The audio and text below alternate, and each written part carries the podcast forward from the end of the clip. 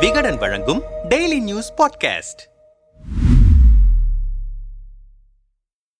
ஒற்றை தலைமை விவகாரத்தால் தனித்து செயல்படும் பன்னீர் தரப்புக்கான அனைத்து வழிகளையும் அடைத்துவிட்டது எடப்பாடி தரப்பு. தனது தரப்பை வலுப்படுத்த புரட்சி பயணம் தொடங்கவிருந்த பன்னீர் தரப்புக்கு மழை உள்ளிட்ட காரணிகள் முட்டுக்கட்டை போட்டுவிட்டது. அதிமுக என்ற கட்சியின் சார்பாக மூன்று முறை தமிழ்நாட்டின் முதல்வராக இருந்த ஓ பன்னீர்செல்வம் அக்கட்சியின் பெயரை கூட தற்போது பயன்படுத்த முடியாத நிலை இருக்கிறது. இந்நிலையில்தான் மறைந்த முதல்வர் ஜெயலலிதாவின் நினைவு நாளான டிசம்பர் ஐந்தாம் தேதி பேரணி நடத்த பன்னீர் தரப்பு ஆயத்தமாகி வருகிறது. இது தொடர்பான ஆலோசனைக் கூட்டம் பசுமை வழிச்சாலையில் உள்ள பன்னீரின் வீட்டில் நவம்பர் முப்பதாம் தேதி நடைபெற்றிருக்கிறது. இதில் ஆலோசிக்கப்பட்ட விவகாரம் தொடர்பாக பன்னீருக்கு நெருக்கமான சிலரிடம் பேசினோம். அதிமுக கட்சி பெயர் கொடி சின்னம் ஆகியவற்றை ஓபிஎஸ் பயன்படுத்தக்கூடாது என்று நீதிமன்றம் மூலமாக தடை வாங்கிவிட்டார் எடப்பாடி. இந்த தீர்ப்பை எதிர்த்து மேல்முறையீடு செய்யப்பட்டிருக்கிறது. இந்த வழக்கின் தீர்ப்பு எங்களுக்கு சாதகமாக வரும் வரை கட்சி பெயர் கொடியை பயன்படுத்த முடியாத நிலையில் இருக்கிறது. இந்நிலையில்தான் அம்மா நினைவு நாளில் பேரணி ஏற்பாடு செய்யப்பட்டிருக்கிறது. இந்த பேரணி பேரணியானது சேப்பாக்கத்தில் உள்ள விருந்தினர் மாளிகையில் இருந்து தொடங்கப்படுகிறது. இந்த பேரணிக்காக சென்னை புறநகர் பகுதியில் உள்ள பத்து மாவட்ட செயலாளர்கள் எட்டாயிரம் பேரை அழைத்து வர ஓபிஎஸ் உத்தரவிட்டிருக்கிறார். இதுபோக செங்கல்பட்டு காஞ்சிபுரம் திருவள்ளூர் ஆகிய மாவட்டங்களில் இருந்தும் ஆட்கள் வரவிருக்கிறார்கள். எப்போதும் இல்லாத வகையில் பேரணிக்காக செலவை ஓபிஎஸ் ஏற்றுக்கொண்டிருக்கிறாராம். அதன்படி அண்ணா எம்ஜிஆர் அம்மா மற்றும் ஓபிஎஸ் படங்கள் பொறிக்கப்பட்ட பதாகை தயாராகி வருகிறது. இது குறித்துதான் ஆலோசனை கூட்டத்தில் விரிவாக விவாதிக்கப்பட்டது. அந்த தருணத்தில்தான் ஐந்து மாநில தேர்தலுக்கான